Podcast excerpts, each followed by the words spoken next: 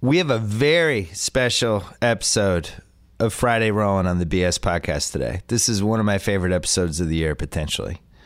Anyway, it's brought to you by SeatGeek, our presenting sponsor, the only fan friendly app for buying and selling tickets for sports and music. Drop your old ticket app, use one bill for 2017 and beyond. You can even do absolutely everything on your phone. Download the free SeatGeek app or go to SeatGeek.com. We're also brought to you by Sonos, the smart speaker system that streams all your favorite music to any room or every room. Control your music with one simple app. Fill your home with pure immersive sound. Add your existing music services or discover something new. Go to Sonos.com. Right now, we are brought to you by TheRinger.com. Go there this week. Find our year in 2016 pieces about best albums, best songs, best TV episodes, the best in sci fi, and more, as well as big NBA pieces about Golden State's media horde and life in OKC after Kevin Durant, plus all of our kick ass NFL coverage and pieces about J. Cole, and a lot, lot more about pop culture and tech. Oh, and we have Ringer swag. What's a better holiday gift than Ringer swag? I certainly can't think of anything. All right. Oh, one more thing. I was on the Breakfast Club this week in New York City, and it was really fun. I'd never been on that show before. Charlemagne had been on my old TV show, and then uh, I returned the favor. That's on YouTube. We talked about a whole bunch of stuff. So if you like those guys, and you probably like me because you listen to this podcast, I think you really like that one. We went for 50 minutes. It was lively. Uh, we talked about a whole bunch of things. So thanks to them. Shout out to the Breakfast Club. Let's do it.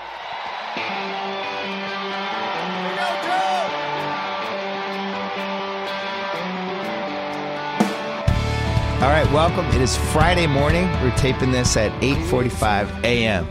Pacific Coast time. On the line first with Joe House and my dad coming up later, but on the line first from FS1 and Fox, Mike Lombardi. We're excited for this one because it's now the time of the season that we know who all the NFL contenders are. And I texted Mike last night and I asked him, why don't you figure out who the contenders are and figure out what their Goodfellas com- character comparison is? So he went into his bunker and he's figured this out. But first of all, I should mention Goodfellas, an all-time classic. I'll never get over De Niro. De Niro did not get nominated for an Oscar. Did you know that? No, I did not. Like I, I was just the scene in when he says, you know, they insulted him. You insulted him just a little, Little bit, bit, just little a little bit. bit. a little bit. That to me, that's an Oscar-winning performance right there. What about? I mean, there's so many subtle scenes with him, but like when he decides to whack Morrie, and Scorse- Scorsese has the slow motion, and and like after the Lufthansa Lufthansa, I can never say Lufthansa site uh, heist. And he realizes he has to start whacking everybody who was involved, and he's kind of dark. He's looking around the bar in slow motion. His eyes are just like De Niro said so much with his eyes in that movie. It's it's probably my favorite De Niro performance. It really is. It's It- unbelievable. it's better for me. It's even better than Godfather 2's performance. I thought it was. Ins- I thought he was great in that. I really did. He played. He was playing De Niro. He really was. He, he really, he was, yeah, he was really, he let himself cut that and Midnight Run, where when De Niro's just like, I'm going to be myself in these movies. So, are you 100% Italian? Hundred percent.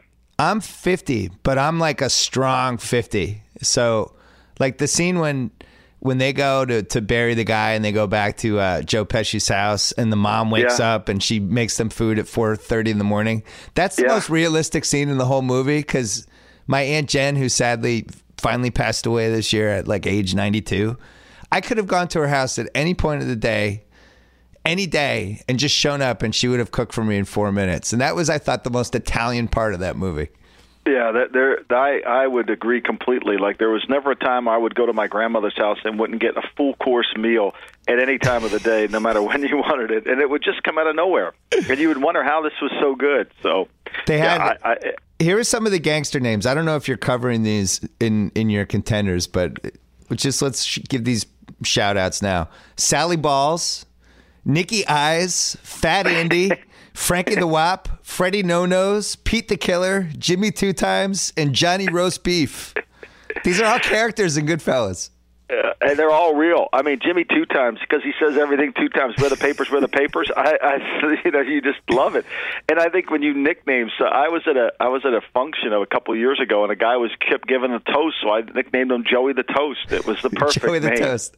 That is Joey like- the Toast. It is amazing with the Italians where somebody can get a nickname and it's almost like uh, I, I can't even describe it. It's it's almost like how the tribe, the Indian tribe names way back when, when it would be like he makes fire. Like the Indian, the Italians still do that in 2016. My favorite though is Freddie the- is Frankie the Wep because when you're hanging around with Italians all the time. And the Wap, by the way, not like a totally flattering name, let's be honest, but the Italians No. can say it. But when you're so Italian that everybody else around you decides that your nickname should be Frankie the Wap, you're really 100% Italian at that point. And in my hometown, like my father's a 90 year old barber, so he's Barbershop Mike. and then his best friend, Mike. he's Barbershop Mike. And then his best friend is is one of the old time shoemakers in the world, and his name is Doctor Shoe. Dr. Shoe, I love it. So That's you great. have Doctor Shoe, and so it's just a it's a culture of people. It's it's it's incredible. So what give me your single favorite scene in Goodfellas. The the go-to. Is the Billy Bat scene with with De Niro. I, I could watch that a thousand times when they're at the bar and and and Ray Liotta's in there and Henry Hill. They're in there, and no, no, no. You insulted him a little bit. The Yeah. drinks are on the house, and then he does it emphatically. And then he goes and yells and goes to get your shine box. In fact, Sal Sal will text me randomly, just go tell me to go my shine box every now and then when he gets mad at me. Well, it, it didn't totally work out for Billy Batts because he uh, he got basically stomped to death. He was stabbed like twenty times. He got shot like ten times. He had to drive around in the trunk of a car for nine hours.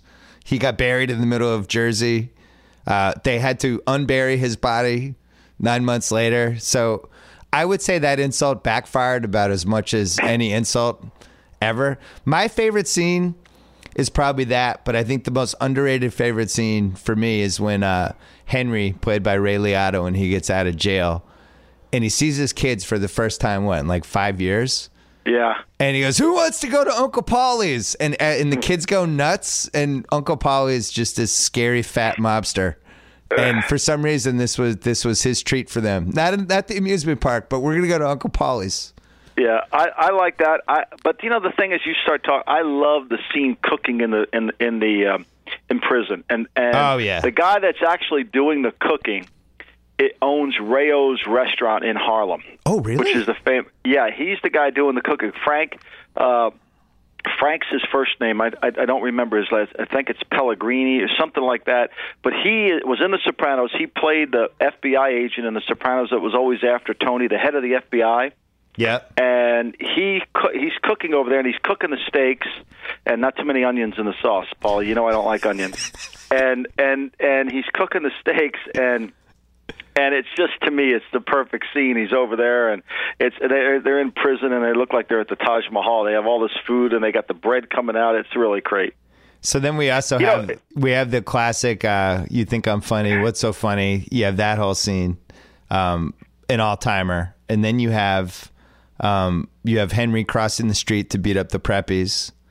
Another all time classic. Where do you think about the last 25 minutes though, when it gets super cokey and Oh, super you know, frantic, and I don't. It doesn't hold up to the first 70 percent of the movie, in my opinion. No, it's kind of because you know the end's coming, and and you Yeah. know it's bad, and you just want to. You're trying to warn all the characters that it's going to be bad, but they just they're so far down the road. It's just it's it's kind of depressing. The end of the movie's depressing. You laugh. It's like The Sopranos. You laugh all the way. If you're Italian, you laugh at some of the stuff in The Sopranos, and then at the end, the reality becomes depressing. And I think that's Right. what they're after. They want you to experience the reality. They don't want you to live in the laughter. And that was another classic scene when he shoots Spider in the in the foot finally, and then Spider tells him to go fuck himself, and he gets shot a hundred times. But it was so funny that Spider was played by the uh, Michael Imperioli, who then became eventually down the road Christopher Moltisanti in The Sopranos. And for the people who were just all the way one hundred percent in on really the the Italian holy trinity of Goodfellas, The Sopranos, and The Godfather this was it almost made your head explode it was like crossing the beams where for years on the sopranos it was spider you just couldn't shake spider and then eventually Right. he became christopher but for the first year it was just really tough because I, I, I don't know. I, I and it was the same thing with Lorraine Bracco because she's Henry's wife in Goodfellas, and then she's the therapist in The Sopranos. But I eventually you figured out how to deal with it. I Right, guess. and uh, like one of my favorite characters of The Sopranos is Larry Boy Barese. Yeah. you know, and he always has good one lines, and he's the tiki guy. He owns the tiki bar. It's a damn shame they're Oh, blowing right. this place up. You know, and you don't even realize. Like I couldn't get it out of it. His lines are great. They're classic. All right, so you're gonna figure out. But and, and for the under 30s out there, I'm always surprised, especially with the ringer staff, because we have so many young people. I'm always shocked when somebody hasn't seen a movie that I just assume everyone's seen. But you realize, like, as you get older, people have their own, generations have their own movies. But I think there's some can't miss. Like, I really, I can't even look you in the eye until you see this movie movies. And for me, Goodfellas is one of them. Like, if you haven't seen Goodfellas and you know, you're the kind of person who loves sports, loves pop culture, would listen to this podcast, like all, all these different check marks. I, you have to see Goodfellas. It's just it's it's one of the I would put it on the highest po- Tate. You've seen Goodfellas, right? Okay, thank God. Tate's yeah, I wasn't worried about Tate, but there are there are probably a couple people out there like, oh no, it came out in 1990. I it's it's in the all time pantheon, all time. And it won't and, and it won't date itself. It, No. It'll be still good the next time you watch it. It won't My sons watch it. My sons love it. They're, they're 28 and 26. So Good. Um, all right, let's do the contenders. So, how many contenders did you come up with? Well, I kind of went through your list. Let's just start out with last night. I, I gave Oakland Tommy DeVito. Okay. Now, you, you know, I thought Tommy DeVito was a guy, you know, as we know, he, he's played by Joe Pesci, kind of volatile. The, I thought the Raiders are really a volatile team, and I think what we learned last night from the Raiders is if they don't make big plays offensively, they're going to have a hard time in it. They had 18 yards was the longest pass play. Uh, Carr's longest pass play against the Chiefs. The other game was 24 yards. Now, you might say it's the pinky, but in reality, he didn't throw the ball well in the rain when they played him. He's played one game under 40 degrees in his career. That was at Kansas City last year, and he lost that. So, are the Raiders just a, kind of a volatile, warm weather team? I kind of thought they were, and defensively, they played their best defense of the year yesterday. Yeah, I agree. They really did. And, and I know Tyreek Hill beat them, but I've been saying all along Tyreek Hill's a better Percy Harvin. So it didn't surprise me. And kicking the ball to Tyreek Hill is not the smartest thing to do. Well, you just described why they lost. Because, first of all, on a Thursday night game, to get the 3 0 turnover advantage and still lose is almost impossible. I, I don't know how many times this century somebody's had a 3 0 turnover advantage and lost. I'm sure it happens like maybe once a year. I mean, it's not something that happens very often, but um, to kick off to Tyreek Hill, especially after you screwed up the you had the penalty, you had the re kick, the guys had just run 50 yards. Collinsworth called it. Collinsworth basically predicted that punt touchdown. He was saying Yeah. like, "This is dangerous. These guys are winded." I don't know how they kicked to him. He was the only guy in the field who could really hurt them in that game, especially with Maclin out. And uh, so that was one thing. And then, you know, they were driving at the end. They they had something going there. Uh, the fourth and one fade route. Just every time we did a thing on the ringer last week, we made fun of the fade route and how terrible it is and how stupid it is. And and they're the Raiders with the one seat on the line, basically running the fade route. I don't get it. Right, and and you know the fourth and one again, and they had they get the false start, which is predictable in Kansas City. Yeah. They had ten penalties in the game, and you know when you're always in shotgun and you don't have a lead blocker, and it's fourth and one, and that's my point about the Giants. I think sometimes you think the Giants are, you know, going to be able to to run the football and win in cold weather. I think weather's a factor. We saw it last night, and it was clear. It was clear that the Raiders, even though they played their best on defense, when they can't be explosive and throw the ball over your head, the Chiefs were more than willing to let them run the ball. They were more than willing to play cover two, let them run the ball. The Mitchell, the corner, he'd been cut by four teams. He went out there and just played man to man and and had no problem with it. And they and they dominated the game in the sense that they couldn't. The Raiders couldn't play their style. It's Raiders a- had 18 third downs, which is way too many for the Raiders. They need about 12 third downs to win. It's a bad loss, and yet not that bad of a loss because I think that Thursday night to have that game on a Thursday night is pretty rough. And you know the the the road team, especially there, the bad weather, you get a great crowd, and uh, I don't know that that was a tough ask. But man, to get the three turnovers, the one thing I've noticed with the Raiders, and this would be my concern if I was them, it's third and six. I, I need the, the at that point I need Larry Fitzgerald, I need Julian Edelman or Gronk. You know, I got I need Dez. I who I Golden Tate. Who is their guy on third and six that's going to get them the eight yard catch to keep the chains moving? Do you feel like they have that guy? No, I think that's the problem. But they don't have an offense like that either. They're they're not a West Coast sticks offense. They're not going to run Y option. They need a they probably need a better middle of the field tight end. They Yeah. play. You know, and and I think they need somebody to con- control. Like if you put Anquan Boldin on that team, it's it, not that he's fast or explosive, but he can win sometimes just because of his pure size, and it helps him control the football. But when you're in so much shotgun, it's hard, and they take some chances. I mean, Carr's going to take some chances. He sees man to man on the outside. He thinks his receivers are better. and He's going to throw it up there.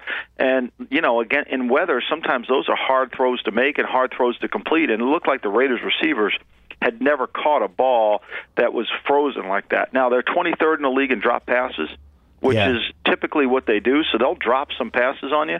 And last night it really came to fruition. They dropped, uh, I think they dropped over nine passes, and it's hard to run an offense like that. But look, you're not going to beat anybody with 117 yards passing. I don't care who you are. Well, I, I take that back. Maybe you're Brock Osweiler, and, and you can do it. Ah. But other than that, you know, no one else can. Shea Serrano wrote on the Ringer this week. He still thinks there's a chance for the Brockening, the awakening of Brock. I, I think there's no chance at all. So you think the I Ra- don't think you. you there's no way you could play Metallica music as loud as you possibly want, and there's no way Brock, Brock's waking up. okay. Uh, so you think the Raiders are Joe Pesci? They're gonna they're gonna commit a couple murders. They got a lot of swagger, but they're gonna go into a room at some point and get whacked. they're they're just going to go. And, Yeah. and and and staying on that theme, I think Denver's Billy Batts. Okay. I think Denver is going to insult some teams with their arrogance and their and their uh, they're happy that they've won the Super Bowl. But I think at the end of the day, they're not going to be good enough offensively to beat anybody. And defensively, I think they're just not going to be as strong as they were last year. They do miss Malik Jackson.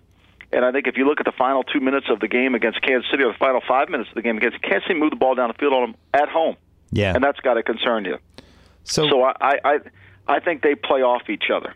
do you think do you have them in the playoffs at gunpoint right now? You know, I do. I think Denver's going to get in there because I think what Denver has Tennessee this week. They'll, they'll add another win to their arsenal. They have Oakland at home, which you know I think they'll play Oakland well at home because I think Oakland, Kansas City has given the formula very clearly on how to play the Raiders. Yeah. Just let entice them to run the ball, make them run it, play really good, and don't give up big plays, and see if they can execute an offense consistently. And I and they'll move the ball on the Raiders defense. Uh, The Raiders control the ball 36 minutes in the first game against Denver. I don't know if they can do that in Denver. So you don't think Tennessee can beat Denver this weekend? I don't. I just don't. I think Tennessee every time they they they they don't seem to rise to the level of comp. I thought, look, when you lose twice to Indy, you're going to have a hard time getting my support. I agree. You know what's crazy? Indy's favored by six this week over the Texans, but mostly based on the fact that they killed the Jets last week and the Texans have lost three straight against non AFC South teams. I don't see any scenario where any AFC South team should be favored by three points over any other AFC South team except for Well, the I think it Jaguars. just shows you how bad Brock Osweiler is. I mean, look, Yeah. they, as bad as Indy's defense is, they don't think he can throw the ball against them. you wouldn't And put you know what? Tom Remember Savage? the game down there? The, the game down there. Well, I, think it, I think that's going to come at the end of the year. You're going to have to have a conversation with yourself if you're the Houston Texans. How much further? Because I think there's a lot of people like the at the Ringer staff that think Osweiler has this magic switch. He's going to turn it on. It's never turned on. This is who he is. Now, This can, is who he is. can I make it very clear to you that there's only one person who thinks that, and it's Shea Serrano, who's a giant Houston Texans fan, who's trying to will himself to delusional. believe that. Yeah, there's He's not one other. delusional. Please believe me, there's not one other person in the Ringer staff who believes this. I think that we could see Tom Savage in the second quarter on Sunday because that is a game they have to win. And you know, Bill O'Brien, I don't know, say it's it's a tiny bit of a save the job situation for him, maybe. Especially like some big pride profile Well, it's coaches definitely going to be a save the job for him situation because he doesn't want to deal with the quarterback. I mean, look, we might have to have a commission meeting to organize a hit here, but I'm sure secretly that there are people in Houston that are hoping that Brock Osweiler has the same pinky injury that that uh, David Carr ended up having, and then we'll never see him again. Right, you know, then Savage comes in. I mean, like I used to say when I worked at the Raiders, we're a couple injuries away from having a good team. Yeah. Well, I think that's the way the Texans feel right now. That that's one of my favorite Lombardi-isms. Uh, next contender. Well, my next, I'm going to Spider. You mentioned Spider. I Yeah. think that he's the Redskins. Annoying, wants to really be in the playoffs, but not quite good enough to get in. I like it. Off, you know, kind of like you know, can probably cause some damage, but just not quite good enough. Like you, I knew going out to Arizona was not going to be a good good game for them. Yeah, and I, I, didn't. one- I, I thought they were going to win that one, and I thought they were. They felt like a six seed to me, one of those you know harmlessly kind of dangerous six seeds that stays in the game and then blows in the fourth quarter in round one. And that Arizona loss was terrible, and probably Yeah, they just well, it- it's matchups. It's like Indianapolis. Indianapolis stinks on defense, but the Texans are no good on offense. Well, Arizona's Washington stinks on defense. Arizona's pretty good on offense. They got better, and they made it and they scored enough points. And if you always have to rely on your offense to win games, there's going to be a time where you just can't. Where there's it just doesn't click. You drop passes, the execution, you get a tip ball. It doesn't matter. So I think that's where the Redskins are. They're just not good enough on defense to really to go toe to toe. They're the Raiders without Khalil Mack. I feel bad for David Johnson on the Cardinals because they're using him, you know, at, at peak, peak, peak. They they're basically driving to Vegas with him and going 110 miles an hour and putting miles and all kinds of things on his engine, and it's for really no good. But they throw to him all the time. They hand the ball off to him all the time. Him, Le'Veon Bell, and uh, maybe McCoy to a lesser degree, and then obviously Zeke. That's been your top four running backs, but they're they're kind of wasting a great David Johnson season. Is my point. I Right. like him. It's too bad. Let's just stay at so Karen Hill, Henry Yeah. Hills. Uh, that's Indianapolis. Volatile. could could could be very caring at times. You know, m- m- m- maternalistic, but at, have a, has a fatal has a fatal flaw, and that's their defense. yeah, and her fatal You know- flaw was her choice in men. exactly, Yeah. exactly, and, and, and trusting in them all completely. So you know, so that that to me is, and I think Indy makes the playoffs. I think they're the best of the worst in the South. That is so incredible. I just can't believe it. That's why I'm hoping Tennessee beats Denver this week because Indy's so bad, and that GM does not deserve to make the playoffs with that terrible team he put together. But God, I mean, their schedule, they catch the Jets on the perfect week right as they're quitting on Todd Bowles. They're in the worst possible division. It- It's just frustrating to me. And are they really going to get 16 games out of Frank Gore? How is that possible? They're gonna get not. 16 They're games not. out of him? But look, here, here's what we have to learn. Here's what we have to accept. The Raiders, the Chiefs, the Broncos are all making a living off of the South, the NFC and the AFC South. That's Yeah. why their their win totals are so high. And once you figure out what conference is the weak conference in the league, and who's ever playing that conference, they've got a chance to make the playoffs. That's the key to figuring out wins in the in this whole how many over under wins there are is what's the weak conference, who has them, and is in fact are they weak? And if you do that, which is what the West is, the West. I'm not saying none of the West teams are good. I'm I'm I'm, I'm not saying that. I think Kansas City's a good team. I think I think Denver's a good team, and I think Oakland's a good team. But I think their win totals are higher than they should be because they're playing the South. Yeah, I think I agree with that. I'm, I, I, I definitely, uh, I definitely think this is one of those years that would be great for my rule that if you can't go over 500, you can't make the playoffs. Like- I, I, don't agree. It- I, I agree. I think you should. You got to. You got to win. You have to be a good enough. Like you, it's almost as you shouldn't make the playoffs if you get more points than you score.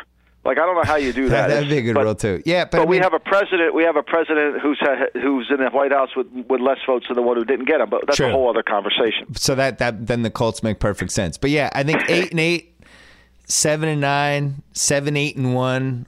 You, you just can't get in. You can get in if you're eight seven and one. You have to be like a shade over 500 to make it, or it goes to, you know, whoever has the best record who didn't make it. All right, who's the next contender? I'm going to give. Da- okay, let's let's start. I'm going to try to hit the final four here. Jimmy Conway to me are the are the Patriots. Smart, Hmm. I like it. organized, Stays alive. you know yeah stay alive you know always has always has figured out a way to work an angle they have some flaws clearly the flaws on defense now without Gronk but to me they're Jimmy Conway you you just can't ever underestimate them And when you make a plan, plan, make shift, just adjust. All right, now I'm going to do this. Up, oh, the, Right. the everyone from the heist is starting to buy stuff. I'm killing all of them.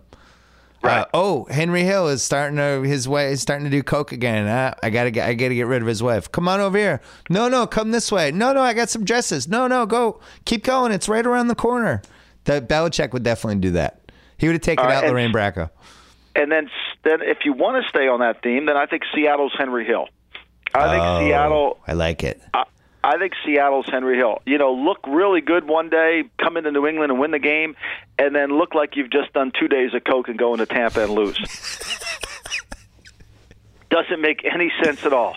Yeah. Let's take the Buffalo game if you're Seattle. Play bad, find a way to win, mentally tough, kind of hang in there, have enough angles. And then my final one is to me the one team that I think is prob uh, that's Paulie is the Dallas Cowboys. And I, Really? I can't am believe not I'm expecting that one. Wow, Paulie. Paulie because Okay. they're very quiet with a lot of power, a lot of authority, don't say a lot. This Cowboy team doesn't really talk very much, Yeah. but yet they have a big stick. So you, I can't tell who. Then who's the favorite then? So I would say Jimmy Conway is the favorite in the movie. So that means you, I would you're say still think the Paulie and Jimmy Conway. I would say Paulie and Jimmy Conway. That's who I like the most. Okay. J- Janice de Gumar doesn't get any any. Uh, Uh, Janice de Gumar is Houston. Uh, they're my Houston Texans.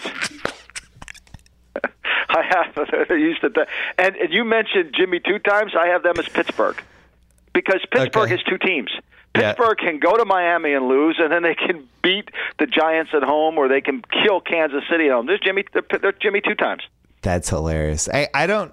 I, I officially never know what to expect with the Steelers game anymore. They're playing in Buffalo this get- week. I, You don't know. I don't know. But I- you're going to get it two times. You're going to get it once against Miami. You might get it once against Buffalo. Is there any loser leaves town uh, games this week that you're looking at? Like if if so and so loses, I'm crossing them off. They're out. A team that we might have thought is a playoff team. I think if? Tennessee loses, if Tennessee loses, you got to cross them out. Okay. I think if Tennessee loses, you have to cross them out. And I think, look, the Ravens. I, I I don't have a team for the Ra- I don't have a character for the Ravens because I don't really know who they are. I mean, I think the Ravens are really good. I've been saying that. I think the Ravens and Pittsburgh, they're both probably Jimmy two times because the Ravens lose to the Jets at home. They lost to the Giants, uh, uh, lost to the Jets up there. They lost to the Giants. They were 0 for New York, New York, and yet they're to me one of the better teams. Can you imagine they beat the the Jets beat them and the Giants beat the Ravens, and yet I'm talking about the Ravens like they have a chance to go to the Super Bowl. Plus, we know Flacco plays way better in December than he does in September. Oh, you didn't have Baltimore. So Baltimore Hmm. just didn't fit for anybody. It didn't fit. I couldn't really get a character. I was going to make him Frankie, but he died too early in the show. Yeah. Hmm. Yeah, I I don't know who that would be. You're right. So, but and, and that's kind of fitting actually because I don't know what to make of Baltimore anyway. But man, it's hard to believe we couldn't come up with one for them. But we'll have to save it for once we get through the Miami. Once we get through the New England game this week, we'll have it. We'll we'll narrow it down, and we'll be able to continue on this. The only only other one I'd add that I think you missed. I thought you did a great job. I'm really proud of you. Uh, the one you missed though is Morrie is the Giants.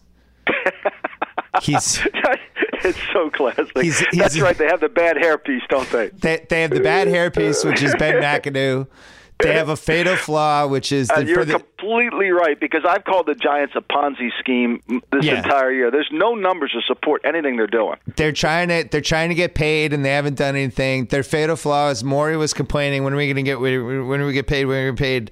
The Giants' fatal flaw is just they're prisoners of Odell, which you've been talking about on TV this week. I 100% agree. You cannot let your diva receiver run your team, which is what he's been doing basically. We've Bel- seen this movie before. We've it's seen it a million Goodfellas all over. We saw- It- it- he's yeah. to duplicated. It really is. and wh- and people forget that T.O. in 2004 when they made the Super Bowl was not doing that stuff and got Right. actually hurt 6 weeks before the Super Bowl or whenever it was and then rehab back but was on his best behavior that whole season much like Moss was on his best behavior in 07 05 was the year that T.O. turned into T.O. again Right. And- he was doing the sit-ups at the uh, uh, while everybody was watching him. Odell, Odell, they just can't control. I mean, that's not their big. They have so many other problems than Odell, but I, I think it's a symptom, and it's a lot like Morrie just won't shut the hell up. All right, Mike Lombardi, that was fun. I'm glad yeah, we did and that. listen to and listen to our podcast, Make Me Smarter Football. We gave you a shout out this week, Bill. Oh. We're lo- loving you up. Thank you. I appreciate that. You and you were on you were on with Whitlock for a full hour yesterday. I was jealous. Yeah, Whitlock. I, I I'm hosting. I, I substitute hosted for Colin. He was out. It was great. I got to talk to Whitlock and see if we can get some things straightened out. Wow, he, that that guy's a tough guy to get straightened out. Say, give him a nice, give him a nice big hug for me. Uh, All right, Bill. Mike Lombardi, thank you. Bye bye. All right, Joe House is on the line, but first, I wanted to give a, big fat shout out to SimpliSafe. If you want to protect your home this winter, then have a seat, take a breath, listen up. Right now, SimpliSafe Home Security is having its biggest deal ever. Protect your home, save big, get $200 off their exclusive holiday package. You heard me. $200. With SimpliSafe, you don't have to worry about burglars casing your house. You don't have to worry about weird noises at 3 a.m. Tate hears weird noises all the time at 3 a.m. SimpliSafe protects your family with 24 7 professional security monitoring, enough sensors to defend your entire home. You get professional monitoring for just 15 bucks a month. That's less than half of what the other guys charge. And by having it, you can save up to 20% on your home insurance. Try SimpliSafe right now, 24 7 security, $200 off today, right now. Simply Safe, SimpliSafeBS.com. Go now. The sale ends soon. SimpliSafe with two eyes. Again, SimpliSafeBS.com. And Joe House, um, let's talk about Yeah. wine. Let's talk about wine quickly. Our wives love wine. They love wine. they love whining about us, and they love wine, and that's why I'm so glad we signed them up for Winc. It's a personalized wine membership that recommends wine specifically for us based on the results of our palate profile quiz. What a great idea for a holiday gift! Winc works directly with winemakers and growers from all over the world to create delicious wine and deliver it right to our doors. Their 100% satisfaction guarantee means if you don't like a bottle they send you, they'll replace it with a bottle you'll love. No questions asked. So sign up for Winc right now. Gain immediate insider access to the best fine wine from all over the world. Find out why me and House and thousands of other satisfied wine lovers are raving about Winc. Right now, Winc is offering my listeners $20 off plus complimentary shipping if you go to trywinc.com slash BS. That's W I N C with the wink. So trywinc.com slash BS. What a great holiday gift. Again, trywinc.com slash BS. House, is your wife going to drink some wine over the holidays maybe? Yeah, I, I'll tell you one thing that's not happening. She's not returning any bottles. All the bottles that hit our house are getting drunk. She's, she's. I mean, you said whining about wine, whining about us while while drinking wine. It's a double wine in my house most nights of the week. Weekends we take a little easy, but you know, that's a great new BS sponsor. Happy Yeah. to have him on board, and um, Joe House will be taking advantage. So I was in New York City this week. It was cold and Yeah, rainy. It's- cold. cold, rainy. Um, Trump has paralyzed Midtown. They have streets shut down, cops everywhere. Uh, it's amazing. All the New Yorkers are mad because they have to pay for all these cops every day. So that was really fun. I went to the Knicks Cavs game on Wednesday night, which I was super excited about. I'd forgotten Yeah. that. I'd forgotten that LeBron and the team had a chip on its shoulder because of Phil Jackson. The game was over in about five minutes. Uh, I got to see Porzingis, who Uh huh. you know, fell in, fell in love with him right away. Seven foot three Dirk, basically. Very impressed. I liked how Yeah. he ran. I, you know, I love when I go to these games. I like seeing how the guys run. I think you can learn a Yeah. lot, like what their longevity might be. And he reminds me of Dirk in that he's got kind of an odd body. He's taller than he should be, but he and and he's not like the fastest guy in the world, but he moves fluidly. You know, when you watch like Yao Ming, Greg Oden, Andrew Bynum, some other guys where you just you'd watch them run Andrew Bogut's like this, you watch them run up and down the court and you're like, ooh, uh, that's not that's not that's a guy not built for a 20 year NBA career with that running gait or whatever.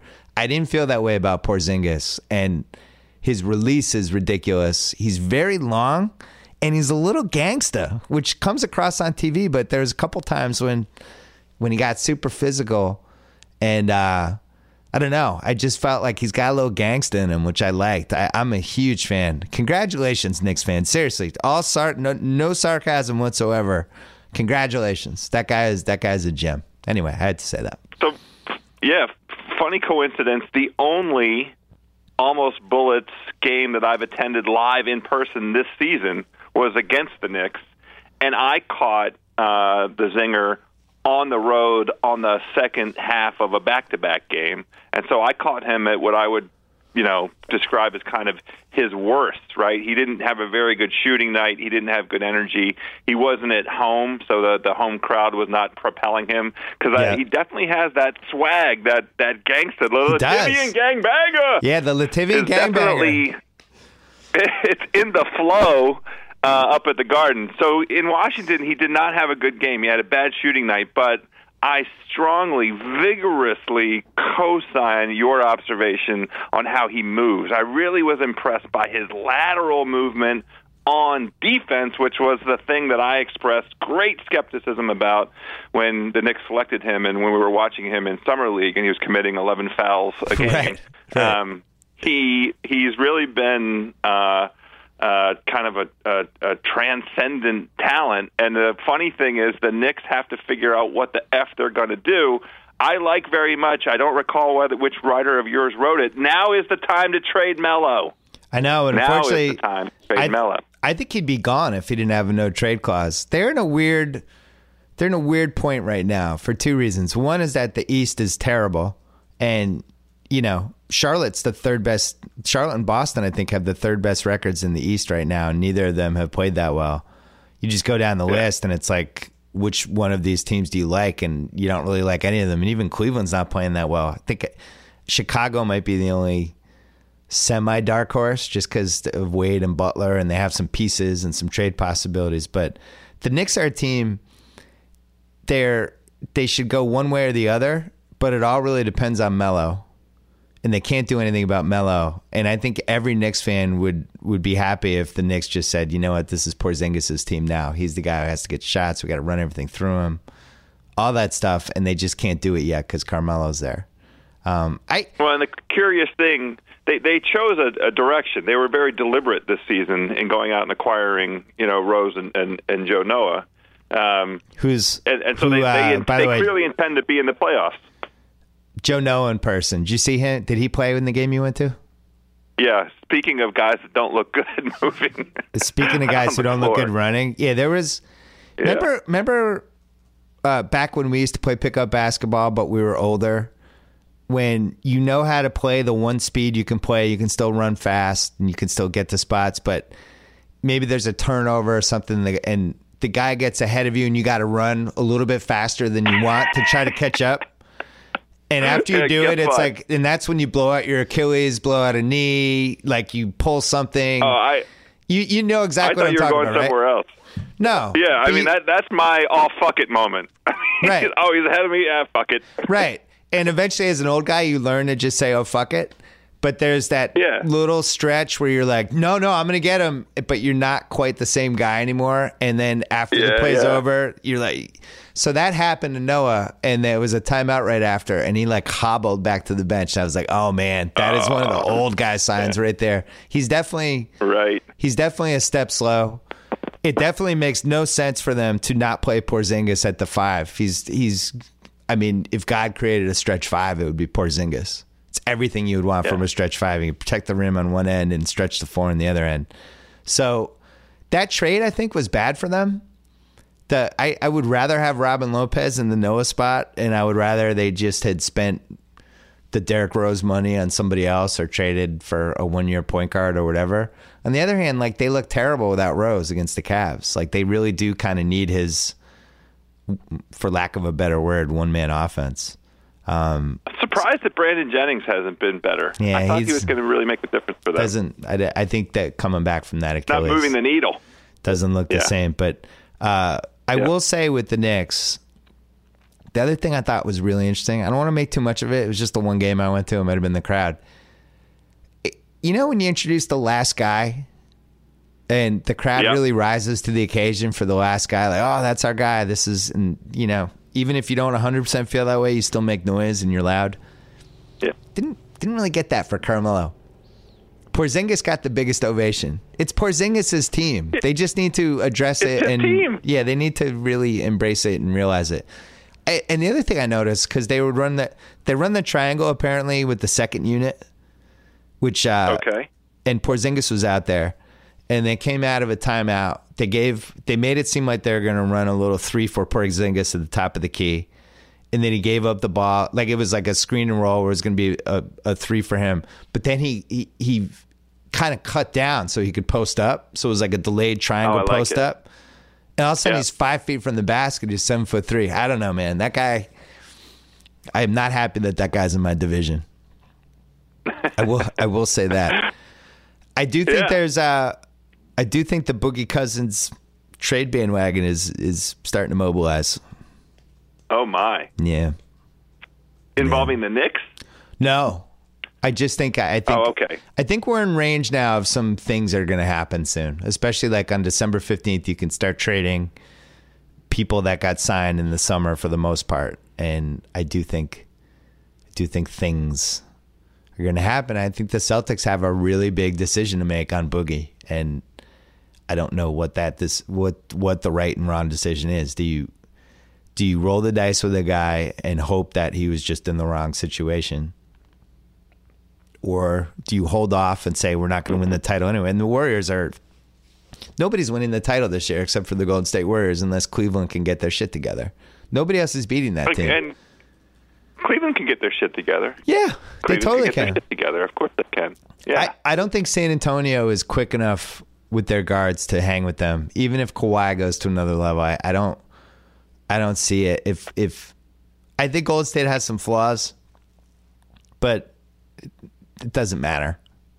And the way they move the ball offensively, that Clippers game was an eye-opening game because they didn't shoot the ball well and they still had did the thing where they have 30 assists and they get layups the way the ball moves, it's beautiful. I, you know, we we all last season was really a Steph gusher. Like you and I would get on the phone on Fridays because it was it was such a revelation. It was you know we'd been treated to the, the previous season, um, you know the the emergence of uh, of Steph as world beater, and then last season was like you know every week he's he's defying the expectations. And Clay and too. they're Clay was in there too, because Clay would have a game Sure, like sure. he had the other night. Yeah, yeah. Every once in a while. Well, and and you know, I'm glad you mentioned Clay. You and I were on the phone maybe three weeks ago, two and a half. You were worried about Clay. You were expressing concern. Where's Clay? How's Clay going to fit into this? I think they figured out how to fit Clay in.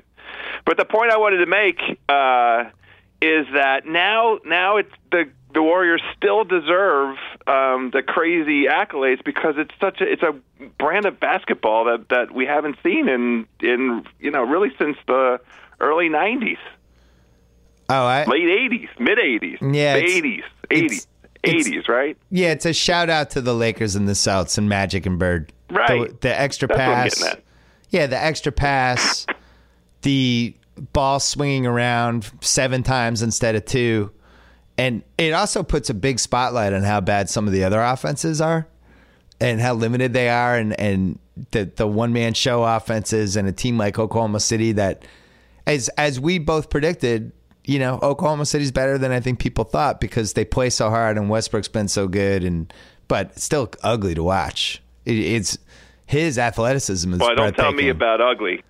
Well, I, You- I- yeah. I, live in a city with with the the ugliest basketball, ugliest professional basketball. It was so hard to predict. I mean, who could have saw it coming? who could have saw Bradley Beal's injury problems this season and uh, just a lack of cohesion? And I well, so you wouldn't trade John Wall yet?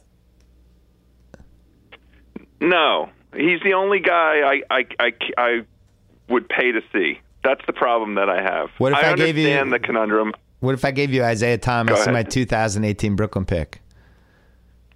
The problem with any trade um, that that comes to this front office is I have absolutely no confidence whatsoever that the franchise will do the right thing in terms of uh, uh, selecting picks, identifying proper talent Right. that, that is uh, cohesive. You use the word cohesive that actually kind of fits. Now, the really curious thing is Washington has three little nice pieces. Uh, Otto Porter's emergence is, is, is, Yeah. you know, Who nice. knew? It's a good thing, you know. And and Beal and Wall, like that's something you can kind of build around. What is incredible, breathtaking, is how bad the rest of the team is. Yeah. they have six players. They have six NBA caliber players on this team, and it's not because of anything other than poor team building. They let four guys go last year that um, you know were, were replacement level players and replaced them with you know I don't what what's what's ten times worse than replacement level. Whatever that is. Crap? Basement players. Yeah. Yeah. So you didn't like their moves this summer, is what you're telling us. Not the big- bench is, is historically bad. Would you do the Markieff Morris trade again? Sure, sure. That was a reasonable thing to do under the circumstances. That that pick, that 13 pick, is the Greek that's uh, you know sitting on the bench or still in Greece. Maybe he's on the beach right now. Do you I think? mean, uh, you do you know, think I- anyone listening to this podcast, none of whom care about the Wizards, realize that? Um, no, but do you think they realize that Marcus Thornton, Trey Burke, Tomas Satoransky, Andrew Nicholson, and Jason Smith are all playing for your team in a rotation? It, it it feels like there was a plane crash and we had to go get you know players from a whole bunch of other other you know assemble a team. It's like an expansion team. Yeah. Well, the good news is there's a I, mean, guy I don't named. mean to make a joke about plane crashes or anything. oh, stop it's- it! Don't it's- get all it's- PC on us. Stop it. All right, I'm just saying. You get what I'm. You get the point I'm making. Yeah. Um, there's a guy But named House on your team, though. Yes, he's he hurt his wrist, so he's not playing. But, But I, he played I'm one still working game. on my house jersey. He played a Yeah, minute. no, I'm, I know. He's good. Club Trillion. Tate likes Club him. Trillion for house. Have you listened to Tate and, and Titus doing the teed up college basketball? I haven't podcast? had a chance yet. I'm. I've deliberately put that off because you know I don't really start engaging in college basketball till Christmas. Hmm. So when I can really start watching the games. Um, but I'm, I'm I'm very excited to listen to, to those two. Hell, it looks like it's going to be a really good um, top shelf talent college basketball season. I I Good. love watching UCLA, even though I, I thought Lonzo was a little disappointing in Kentucky. I was all ready to call him the next Jason Kidd, but I don't think he's defensively what Kidd was like even in college. The offense, the way he sees the court, the way he moves the ball, all of it's there. He's going to be a really fun pro. Um, I'd like to see him be a, a two way guy like Kidd was. The uh, the Fultz is the guy. Tjarks on the ringer has been pushing pushing uh, Fultz pretty hard, and he's at Okay. Washington. His teammates are terrible. He's he he can basically do everything. He's he's a little Westbrooky, is is the best way I'd describe him, but six six, and uh, I want to watch more of him because I think he's going to end up being the number one pick unless Jayson Tatum just kicks everybody's ass. What do you think? You like Jayson Tatum? Tate's a hard guy to ask because he hates Duke. No, I like. You even like Jay? Even Oh, Tate? yeah. Even Tate appreciates Jayson Tatum. So there's good guys in college hoops. So I'm, all right, we got to do the Callaway Par Three. Why don't you tell the listeners really quickly in less than 15 seconds about Callaway? Holiday season, let it snow. Birdies, give the gift of forgiveness with the Big Bertha Fusion, Callaway's most forgiving driver ever. Or let a loved one unwrap explosive distance with a set of brand new steelhead irons. The full list of holiday ideas is at CallawayGolf.com. Go on there, order something for a loved one, and enter in promo code HOUSE. Free shipping with the promo code HOUSE. CallawayGolf.com. That was like 23 seconds. You you and Shackhouse did a podcast for the. Ringer where uh where you just you were so excited about Tiger you just had to do a podcast. And I gave him all A's. We did a grading. it's so I mean, I sad. you guys are so sad. Also. It's really terrible. He- Who said? I, he- how many double bogeys did Tiger have? Like 6? Uh, six. Yeah. So what? Great. What a comeback. Did you see him play? Oh my god. What Let do me you ba- mean? let me bounce my son on my lap and we can talk about Tiger. Uh dude? That's the, fine. the bar was don't keel over. He played four rounds. He shot a sixty effing five on Friday. yeah. What place did He was finish? awesome. Okay. Who cares? He Uh, played. He played all four rounds. I Okay. could care less. All right, so that's the bar. he If that's our bar, that's fine. That we're happy that Tiger played four consecutive rounds of golf and didn't shoot an 80. That's where we are. and led the field in birdies, buddy. He and the guy who won the tournament had the same number of of uh, birdies. Except for it's too bad about all those double bogeys. I bet the guy who won the tournament Sure. didn't have six double bogeys. Yeah, well, he hasn't played competitive golf in 466 days. I have my guard up. Pretty can good I, showing. Can I just have my guard up? Go ahead, that's fine. I'm gonna keep my guard You don't up. want to be disappointed again. I understand. I don't want to be hurt. No, it's not disappointed. I don't want to be hurt. I don't want to be hurt again. my feelings get hurt again. Speaking Tiger's of, not going to hurt you. speaking of feelings getting hurt, we did bad on the on Callaway Par Three last week, and I don't want to talk about it. We're just moving on. I, although I will say, I promise you, we wouldn't have put Carolina in the Car- in the Callaway Par Three if we knew that Cam Newton was going to get sus- uh, get basically shut out for the first series because of some dubious dress code violation, whatever that'll happen there. That was bad luck on our Yeah. part. I I think I in a perfect world, I think they go into Seattle and do some stuff, and that obviously derailed them. We had the we had Yeah. Washington last week in Arizona, which I would a pick that I would probably make again. And then who did you take in your on your side? I took, you know, I took the Falcons, and Ma- Matty Ice decided to give the Kansas City, I mean, uh, yeah, the Kansas City Chiefs eight points. He personally gave them eight points, and then Kansas City also scored a touchdown on a fake punt.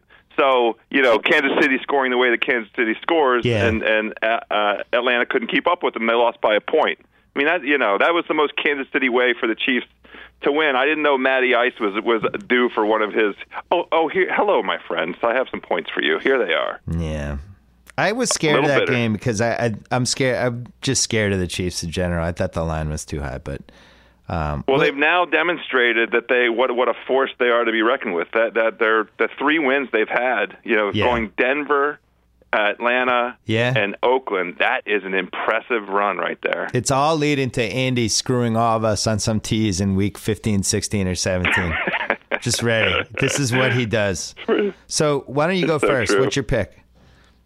I'm taking Denver. Uh, there, there is still some question about who's going to play quarterback. Every, although the prevailing sentiment among the media that I've observed this morning is um, Siemian's playing, and Denver last at the the line I saw was Denver getting one at It's Tennessee. Still the line. Yeah, yeah. So that I I love that line. I love Denver getting points. Uh, I know that that there's a lot of pent up um, demand for Tennessee to kind of get over the hump. Um, this to me is a is a show me game for them. They have not performed well as a favorite this season, one and three against the spread, and they haven't been up to the task against better competition. They're 0 and 2 against the Colts, and this is in their own division. They haven't beat the Colts or the Texans, and they only two of their six wins this season against teams with winning records. So I don't, in a way, I almost don't care who Denver's quarterback is. They're a step up in class for Tennessee, and, and the idea of, of Denver at anything less than a field goal, I'm in. So I, I like Denver. I think that's the right pick. I'm.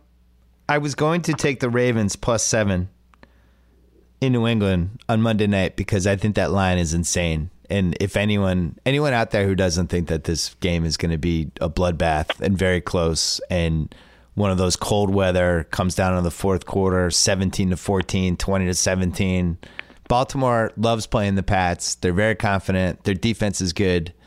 And I think the Pats can win. I'm I'm just looking at the inefficiency of the line. Seven points is too high, and without without Amendola and without Gronkowski, it's really hard for the Pats to make plays. Like they they're the big play moment for them, especially against the Ravens, a team that doesn't really give up big plays. They're just going to have to move the ball and they're going to have to have these 12, 13, 14, 15 yard drives. And uh, I think it's going to be tough. I, th- I think it's a tough game, and Baltimore needs it and uh, and I like the way they played. I thought Baltimore was going to beat Miami last week. They killed Miami last week, and Yeah. uh, and I, I think they're le- a legitimate contender. Um, I don't know if they're as good as Dallas. I don't think they're as good as the Pats or KC, but I think they're good enough to go into New England on a Monday night and think they can win the game. So I'm not. They ta- always think they can win the game when they play New England. yeah. So with that, with all that said, I'm not taking them because I don't want to pick against the Pats. So I'm gonna. There's another game I really like. I I believe in Tampa. I think Tampa is a very very solid, borderline playoff team that's kind of coming into its own at the right time. They're home. They got New Orleans coming in, division rival. Uh, New Orleans laid a laid a nice little poop bomb last week. They're kind of up and down. I think think it seems like teams, the right kind of teams, have figured out what to do against them defensively. And uh, I just believe in Tampa. And I think this is, I don't know if they're going to make the playoffs or not, but this is kind of a game of the year type thing for them that even if they don't make the playoffs, they can look back at this and be like, oh, remember that stretch when we rolled up, ripped off all those wins and we beat Seattle home, beat, beat New Orleans at home. We have all this stuff to build on. And I just, I like the spot for them. They're only laying three. It feels like that's a half point too low. I thought that line would be three and a half or four. So I'm taking Tampa. And then for, for the one we agree on, where, where there's, in, in the words of Fred Durst, some agreements. The Dallas Cowboys on Sunday night. Yeah. With all due apologies to the Cuz. Yeah, sorry, Cuz, but I like this. if this line was four or under, I liked it. Right now, it's three and a half. No JPP. The Giants are a mess. It was a very soft eight and three. They looked awful last week against Pittsburgh. Eli in particular looked awful. Their running backs are probably the worst set of running backs in the league. Just slow. They can't make any plays. They don't really make any plays, screen passes, all that stuff. They rely on Odell way too much. When that game slipped away from them last week, they did, Eli just started throwing to Odell all the time. Defensively, they have a couple guys who can make plays. They just lost one. But uh, I thought their defense looked pretty good against Pittsburgh last week. It was the offense that I just don't think is is is good enough to stay on the field. And with Dallas, you have to stay on the field offensively because if you don't, Dallas is going to have the ball for 38 minutes. And uh, I I actually think I, I actually think Dallas can win this game by by you know 15 20 points something like that. I think they're going to dominate the Giants the scary thing is we are in, in real agreement, real agreement on this. I, I think Dallas is going to roll. Since week seven, the, your observation about the Giants on offense, since week seven, the Giants, and this is uh, straight out of Mr. Clark's column this week, the Giants are 30th in the NFL in total offense. The only teams worse in offense since week seven the LA Rams and the Cleveland Browns. Uh, I love that Lombardi calls them the Ponzi scheme of the NFL because right. the numbers don't add up. I mean, he, he he's right. The Giants were outclassed last week by Pittsburgh, and they are again going up against a team that is top notch class. The six game winning streak was all smoke and mirrors. The the teams that they beat uh, have a collective twenty three and forty two record. Yeah. So you know, congratulations. Um, I think the Giants are. I really do think that the the uh, Washington, New York Giants last game of the season is going to be for a playoff berth for a for a like a nine and seven kind of team. Mm. So that's what I mean. I think that's what, how how the, direction this is headed in. There's one other wrinkle to this game. I love Dallas anyway, but if Green Bay somehow beats Seattle at home, which is it's a Dallas is Sunday night, the Green Bay Seattle is at 425. Dallas can basically finish off the NFC by winning this Giants game, and and pretty much lock down a one seed. I, I think the only team at that point that could mess with them is is amazingly the Lions. You know, that would be the one team that that not not amazingly. You and Sal made a bet at the beginning of the season. There's nothing amazing about it. You you guys uh, you crowned their ass. I know. We did we did have the Tampa over and the Oakland over, so um, I, I, I feel uh, good. We're going to use that money to pay off the more the house mortgages we put on the Lions. But uh, Dallas basically would wrap up everything in that scenario. I don't know what to expect against Green Bay and Seattle. I think Seattle is Jekyll and Hyde, and I'm not sold on Green Bay whatsoever. It's amazing that they're right. they're getting three points in a must-win game at Lambeau against a team that they've why why is that amazing? No, it's just that we're we here in the season. I know, but that and we're there's here. nothing about Lambeau that you know the Colts went into Lambeau and beat the crap out I of know. Green Bay. I know. I'm the just Colts. crazy that we got to this point that this is going to be a cold December Lambeau must-win Packers game. It's like exactly the spot you'd want to be in if you're the Packers and they're getting three points. That's an indictment on. And they're getting points. Yeah, I, you're right. Hey, before we go, who do you like in what probably is the worst football game of this month the Jets at San Francisco. San Francisco laying three. I, I, I, I can't believe. I, I remain. Uh, it's it's it's been four days since since Monday night. I still can't believe the Jets no show. I, oh, I mean, it's God. too early in the season for no shows. Are you talking about last week? You know, Last Monday? This Yeah. Monday? They quit on Bunny yeah, Colvin. this Monday. Bunny Colvin. Not quit. since not since Amsterdam quit on Bunny Colvin did anyone quit on Bunny Colvin like the Jets did. Wow. I mean, a, a, a week 13 quit job though on Monday night. Like that's that's a real fu. You know what I mean? Like, hey, everybody, watch this. Bunny Colvin's taken enough So- hits. I can't I can't back the Jets anymore. I have them in our wins pool, and I don't think they're going to win anymore. Let's name this. We had the Callaway Par Three. Let's name this another gimmick that we'll do for the last four weeks: the Callaway Duff of the Week, or the Callaway Triple Bogey of the Week, or the Callaway yeah, I, I, mean, you could call it the Tiger Double Bogey. the the Callaway I just broke my iron because it hit a rock. Game of the week. I I like the Niners. I Bryce Petty. I like the Niners too. I watched the fourth quarter of the Colts game because I was in a hotel room waiting for the NBA highlights to come on, and Bryce Petty threw the worst pass I've seen in like four years. He it was an out pass to a cornerback that was You- sprinting toward intercepting it, and it was just so horrible. And I You must have missed all of Paxton Lynch's performance then. he's pretty bad. Great facial he hair. missed though. all four of his deep. anyway, I, I interrupted you. Isn't it isn't it crazy though? Like Dallas was trying to get Paxton Lynch, and they kind of just stumble into Dak Prescott, who's a million times better, and, and now is they're probably their number one reason that they could make the Super Bowl, and So it feels so unfair that, that Jerry Jones, just need luck. Jerry Jones of all people, stumbled into this uh, this unbelievable good luck. Why can't good luck happen here in Washington? I never, my teams never stumble into any good luck. The good thing was that it led to Andrew Luck's post game interview with the ESPN guys, the Jets Colts game. Uh, the the, uh, the with Hasselbeck. Well, this guy, Matt Matt Hasselbeck. I mean, here's it was it was just quite like, incredible seven minutes of luck. I really enjoyed it. Joe House. we will- Hey, we will talk to you. Uh, we'll talk to you next Friday. Enjoy the weekend. look forward to it. All right, see you, buddy. All right, we have one more guest. We're going to call my dad to talk about the Chris Sale trade, which is probably the biggest trade the Red Sox have made in a couple years. But let's talk about a perfect mattress that's sold directly to consumers. Let's talk about an award-winning sleep surface developed in-house with a sleek design, delivered in a small. How did they do that size box? Let's talk about Casper mattresses. They combine springy latex and supportive memory foams for a sleep surface that's got just the right sink and just the right bounce. Plus, its breathable design sleeps cool to help you regulate your temperature throughout the night. Mattresses can often cost well over fifteen hundred bucks, but Casper mattresses cost five hundred for a twin, seven fifty for a full, eight fifty for a queen, nine fifty for a king. They will deliver your mattress to you risk free. Try it for one hundred days. If you're not happy, they'll pick it back up. Find out why so many people love Casper. Get fifty dollars toward any mattress purchase by going to casper.com slash BS and using code BS. Terms and conditions apply. Casper.com slash BS. All right, we're calling my dad.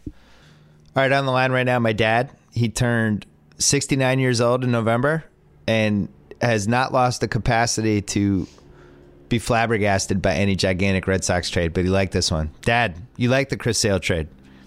Well, first of all, I'm not giving my age out, so thanks a lot. I just did. Uh, I love I love the Chris Sale trade. Um, you know, it's funny. I was having lunch with a friend that very day, and we were talking about Sale going to the Washington Nationals and with their pitching staff, what a difference that would make. I never even thought that the Red Sox were in on Sale. I don't know about you, but it was really a complete surprise. I love the guy. I, I mean, I, I, compare him to the American League version of Kershaw and the Dodgers. And I don't know how many times you and I over the years have talked about how the Red Sox overvalue some of their top prospects. Obviously, Benintendi, Betts, you know, uh, Bogaerts, they all those guys turned out very well, great as a matter of fact. But think of think of some of the other guys that we've overvalued, uh, that we were unwilling to trade. Kelly, Marte, Ranaudo, Owens, Johnson. I mean, the list goes on and on. So to get a pitcher like this for two guys that, you know, Kopech, I don't know how he's going to turn out. Will he be the next Nolan Ryan, or is he going to flame out like Casey Kelly? and you and I were really down on Moncada. I mean, he couldn't hit a breaking ball for the life of him. You were more down Uh, on him than I was, just for the record. Well, I was down on him, and and he, he's a he's a horrific defensive player. I mean, I think his future was going to be as a as a uh, designated hitter. I mean, he he he has the build of uh, one of those huge Cuban guys that's going to be a power hitter if he learns to hit, the breaking ball. But they didn't Wow, give you up anybody. you you, you, know, just wrote off the number one prospect in baseball. I just want to Well, point that I, out. I'm not a big fan. Of, I'm not a big fan of his. Maybe Uh, they brought him up too early. Thought- all along, I thought in order to get Sale, they're going to have to give up Betts or Benintendi. Or I mean, didn't you think that we'd have to give up one of the guys we really like on a current roster? It was a lot to a guy like that. it was a lot to give up, and really they had they had three A plus prospects. Ben and Benintendi they couldn't trade after what we witnessed during the season. I, I just think you Right. can't trade that guy.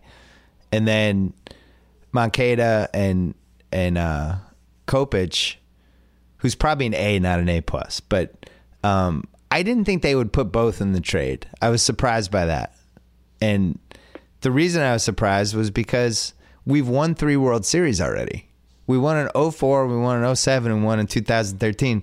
Part of me was like, you know what? It's I really liked the team last year. I liked having a young team of guys, some guys with potential, some guys hitting their early primes, and I like the thought of just, oh, here's some more young guys, and this is we're basically going to be the AL version of the Cubs if this plays out a certain way. And now it's flipped and now it's like we're going for a World Series these next three years, and which is great. And I would have loved it in 2003. My my fear is that we didn't totally need to do this in 2016. With all of that said, though, I agree with you. I couldn't even remember. I remember Tony Armas Jr. I was trying to think. I was talking to somebody on Wednesday night, like who we gave up for Pedro, and I was like, yeah, those two pitchers we gave up for Pedro Tony Armas Jr. I couldn't even remember the other one. It was Carl Pavano. At the time, yeah, yeah. at the time, Eh, everyone's like, Who "Oh my was- god!" Who was going to who was going to be a number one starter for us in a couple of years? So, I And mean, then- Kopech uh, only had, uh, you know, th- there's not a lot of data on him. You know, and he, again, he he certainly is a flamethrower.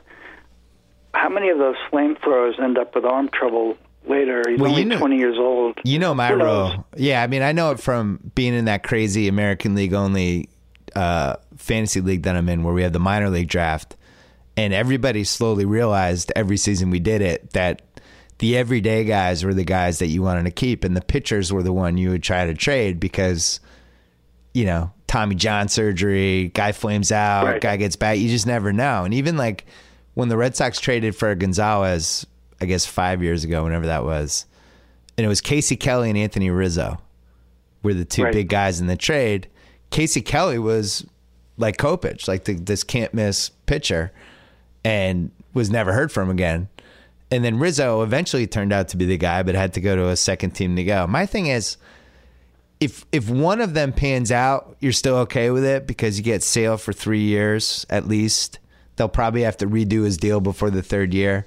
You got to give up Right. something to get something. The fear is that two of the guys will pan out. And then if like Yeah. three of them pan out, then it's like, oh man, why'd we do that? You know, but it's like poker. You're playing the odds. Right. You know, it, when I, their pitching staff is interesting. They uh, and we had this discussion after the uh, playoffs when they didn't move when they got swept by the Indians.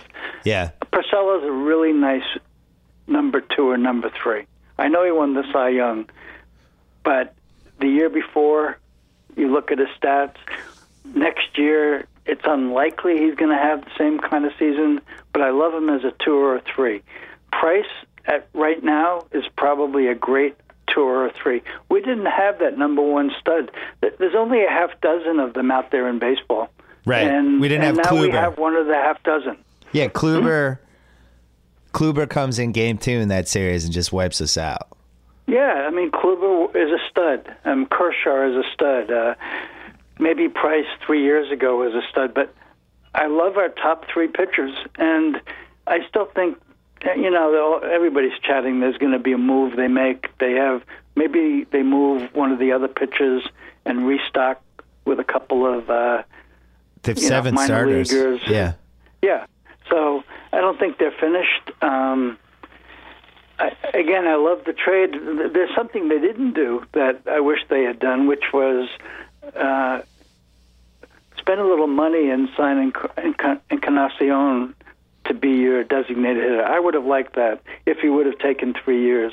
Yeah. Uh, but it's not going to happen. They you didn't like Mitch. direction. You didn't like Mitch Moreland for one year.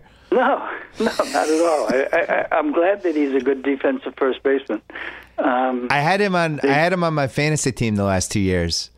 He he does have a tendency to to be terrible for a while, and then all of a sudden he starts cranking out two for fours and three for fours and three for fives and four homers in a week, and he's one of those guys. It's a little like what but you Nap- know, you know what was their like. plan is, though. They're going to platoon him. They're going to only. Uh, he's only going to face righties because he's a left on the. He's a lefty, obviously. Yeah, that's what Texas He's only going to face righties. Yeah, and he's going to play first base, and Hanley will DH. And when there's a lefty, you won't see Moreland. You'll see Hanley at first base, and somebody else will DH. But you know, we're going to lose a lot of power in the middle of that lineup with Ortiz gone. I So know. Maybe Ortiz I will would come back. preferred to have, I, I, you know, pay a little luxury tax. I mean, they sell out almost every game. It's the highest priced ticket in baseball, Yeah. and uh, they should have gone after Encar- Encar- Encarnacion. Maybe sell some But more Fenway get back- Park bricks. really, I would have bought one. I, I like, but uh, again, I, you and I, we we see these number one pros. Ranaudo, you know, is going to be the next great pitcher coming in here, and uh, doing nothing. Uh, I'm with that. I think You're- I you're think right, you're you're more down on Moncada than you should be, though. I just think he didn't look that good when he came up. I, I didn't take anything away from it. He's so freaking fast, and I think he's going to be good on the White Sox. He's got another Cuban guy there, and I, I don't know. I, I I I think it's a great trade for him. I was happy for him. I liked him when he came up. the The guy that I would have traded. Well, first two things. One is that the Pomeranz trade. The one that's going to haunt them. Yeah. Well, that's the thing that the pitcher they gave up in the Pomeranz trade maybe could have been the pitcher in this trade instead of Kopech because a I really think that probably point. would have been Um, enough. So they, that it Yeah. makes me, it makes me a little nervous that Dombrowski whiffed on that one. But Right. so that was one thing. The other thing is, I I thought they were going to use Jackie Bradley in uh in one of these trades because they have Benintendi, they have Betts. One one of them could Right. play center. Either of them.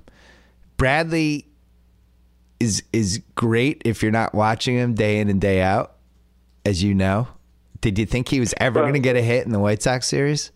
Well, it's funny. We don't always agree, but I 100 I 100% agree with you on this one. I would have loved to have seen the trade be Kopech and Bradley. Um, Instead of maybe-. But yeah, I oh yeah, yeah, no, Yeah, no de- I question. I mean, mean, that's a no-brainer. I mean that that Bradley uh, is. He had one stretch, a, a streaky stretch last year, and he was he had that like 20 plus game hitting streak, and then he was terrible. He was terrible before the stretch. He was terrible after the stretch. Yeah. And like you just said, uh, seeing him come up in the playoffs, did you did you think he was even going to hit the ball? Right, and and the He- va- the value for him is that he's just an extraordinary defensive player, and he's a great teammate, and he's got speed, and he's going to have the stretches where he hits. But the reason I thought we would trade him is because we have guys who can play that position at almost you know at, at close to the same level defensively. Betts turned into an unbelievable right fielder, but he would also be a really good center fielder. Um, and I, I just thought, and it made me wonder, like the Pirates are shopping McCutchen Right. and it made me wonder if that could be the last piece of this. If Dombrowski. Now, here's the other thing. Let me throw this out at you because I agree with you on baseball prospects. You never know. But if like Danny Ainge did, did if Dave Dombrowski took over the Celtics, our Brooklyn picks, every pick we have, and Marcus Smart would be gone in like a week. We'd just be done. We would just have this team that was going for the title the next three years.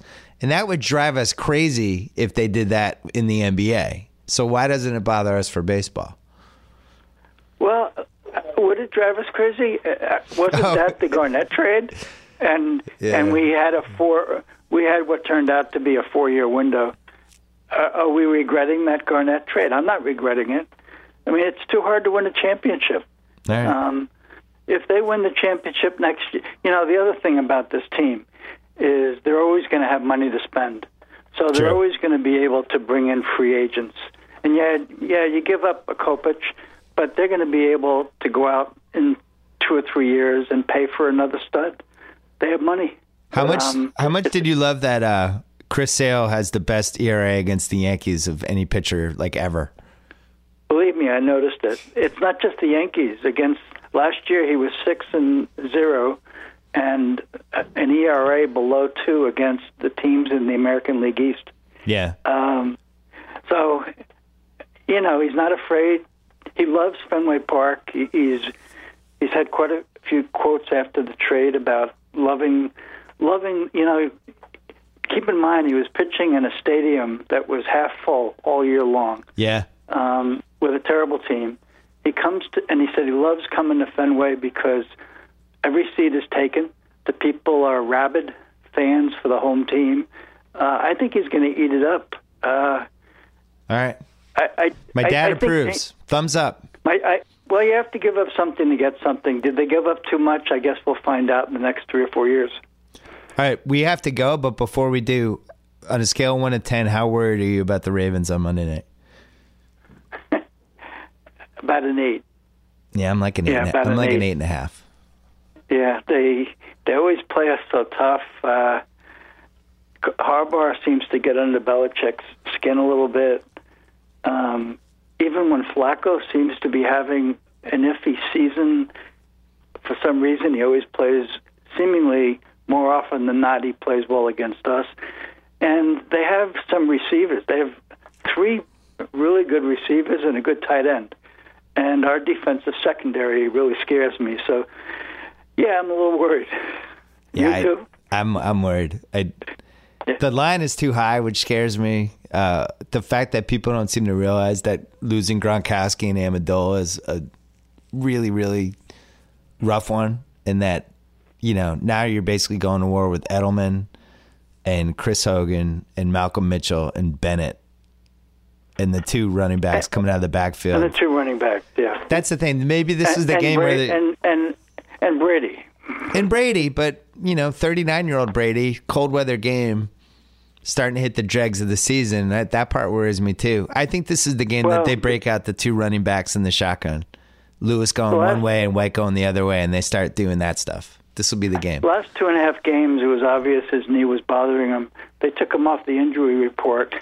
He'll be a little more more mobile. Even though I am I'm an eight or an eight and a half worried, I still think we're going to win the game. But it, I think it's going to be a real close game. I agree. It's gonna be it's Yeah. gonna be a slugfest. All right, Dad. Always a pleasure. Talk to you soon. Always a pleasure. I, I, um, I see that your Los Angeles Rams, Los Angeles Lakers, and Los Angeles Clippers are doing so well. I, I, That's and, and the Kings. totally uncalled I'm for. glad you have nobody to root for out there. It's uncalled for. It's uncalled for. Okay. I have direct TV. I'll talk, to you later. All right, bye. Bye. Okay, thanks to House and Lombardi and my dad. Thanks to Sonos, the great speaker system that streams all your favorite music to any room or every room. Control your music with one simple app.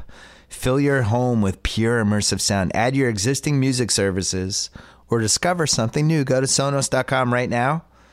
Thank you to SimpliSafe. Save $200 off their exclusive holiday package. Full on burglar protection, 17 sensors, wireless connection, 24 7 home security. Keep your home safe. Get your $200 off today. Go to SimpliSafeBS.com, Simply Safe with two eyes. Thanks to SeatGeek. Thanks to TheRinger.com. Thanks to PearlJam.com. Remember, PJ25 happening right now. We're in the middle of it. Go to PearlJam.com for more details. Have a great weekend. Play us out, Eddie.